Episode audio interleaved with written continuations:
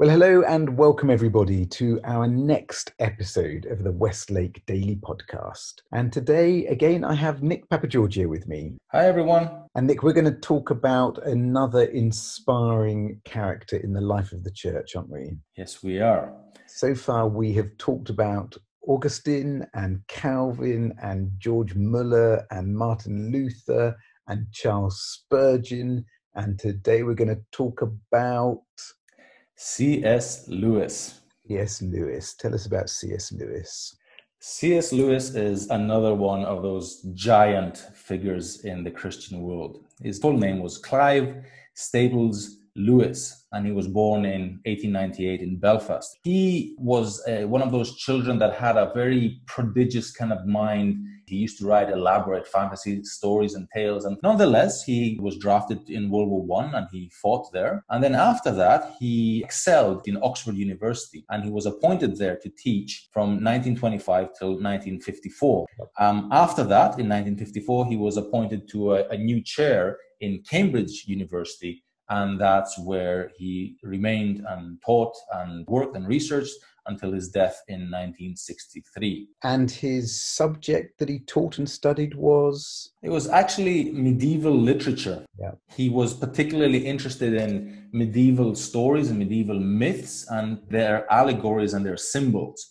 However, he is definitely gone down into history, mostly known as what we call a Christian apologist and a lay theologian. C.S. Lewis wrote a whole number of books he broadcasted a series of talks during World War II, and he is considered today to be a massively influential figure in apologetics, in theology. He really was unparalleled in the way he thought and the way, especially, he wrote and spoke. He was phenomenally eloquent. And I think it would be fair to say, Nick, that his influence is at least as big as it ever was, if not more so, I think so. C.S. Lewis worked a lot to answer the skepticism of materialism and especially things that concern the supernatural aspects of the Bible.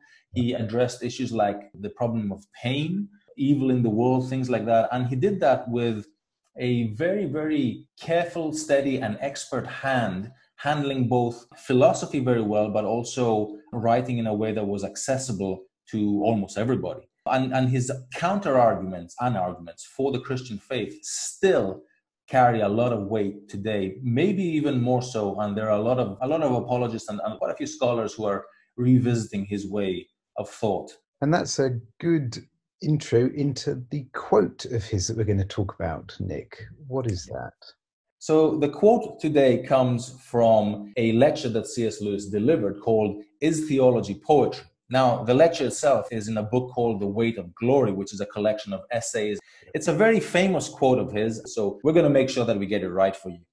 So the quote goes like this I believe in Christianity as I believe that the sun has risen, not only because I see it, but because by it I see everything else. What do you make of that quote? what is not to make of this quote? It's the closing of the lecture. So, this is how he draws everything together. Okay. In this particular lecture, he aims to explain why he puts uh, a Christian worldview above that of what he'd call the scientific worldview or materialistic worldview. Yeah. But what we need to know about C.S. Lewis was that he became a Christian at, at age 30. And before that, he was a hardcore, ardent, and pretty scary atheist. And all this is described in his book, Surprised by Joy, which is kind of an autobiography of his. And that's where Lewis really lived in that intellectual, really lived out philosophical realm. So he was no stranger to skepticism against religion and Christianity in particular. Yeah, and I think he said of himself, didn't he, that he was the most reluctant convert in England. He describes himself as coming kicking and struggling like a true prodigal. Yes, his, his conversion was certainly in stages rather than a glorious Paul on the road to Damascus kind of moment. Mm-hmm. So, in this quote, you have to put all that behind it and understand that for somebody like Lewis to say that I take the Christian worldview and I hold it because it has such tremendous explanatory power for the world is a big, big statement. Today, we'd be looking for evidence for Christianity, and that's, that's that has its place. But he himself turned the question on its head and he said, Well, if I take Christianity and look through it, I can explain everything, including science and the evil of the world and tragedy and catastrophe and pain and sorrow and joy and what drives people and why people get out of bed in the morning and all these things. I can once I put the lens of Christianity on. Yes, and I think you know, he would say that it it is able to do that. It's able to explain the world and life in a way that atheism just can't. Yes, he was able to turn his own skepticism against atheism itself, this materialistic worldview. That's really what he would be describing. And he worked with stories all the time. So he knew that people construct narratives to make sense of the world. We don't know everything. So we look at what we see and we make stories and we, to put together all the things that we see so we can make sense of it. But we constantly editorialize. We leave things out. We overblow other things. We distort things. We, we're always cutting and pasting when it comes to our story making. But when he used the Christian story to look at the world, suddenly everything fell into place. Yeah. And that's a remarkable statement because for many Christians, that might not be uh, something that they would banner over their heads necessarily. Now, there's something else about this quote, and this brings me to the Bible. It reminds me of a quote, something that Jesus Christ said in Luke chapter 11 and verse 34.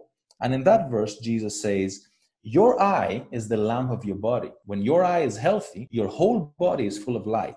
But when it is bad, your body is full of darkness. Now, Jesus is saying that the way you see things or what you see will determine how the rest of you is going to behave in the world. So if you're not seeing right, or if you're not seeing at all, then your whole body will be blind and darkness. So bringing it back to Lewis's quote, it makes me think that Lewis understood that Christianity is not just a framework for looking at the world, but because it allows you to see everything in its true color, then it also has a phenomenally transformative effect on you. Absolutely. How true is that? Nick, if people want to read up more on C.S. Lewis, where would you send them? Well, one that I kind of like is called C.S. Lewis, The Romantic Rationalist. And this is a, a, book which is edited by John Piper and David Mathis. And I like it because it really looks at C.S. Lewis in terms of not just his theology and his philosophy, but a little bit critically also in some cases, because like everybody else, he had his own flaws. And uh, this book offers a very nice uh, way of, uh, and a charitable way of looking at C.S. Lewis, looking how great he was, but also looking at some of the points of his thinking that might need more development or caution. I would add to that the book in the Jeff and Janet Benge biography series for younger readers, parents, for your kids, or if you just want a quick read, an encouraging read on C.S. Lewis, then C.S. Lewis and the Jeff and Janet Benge series.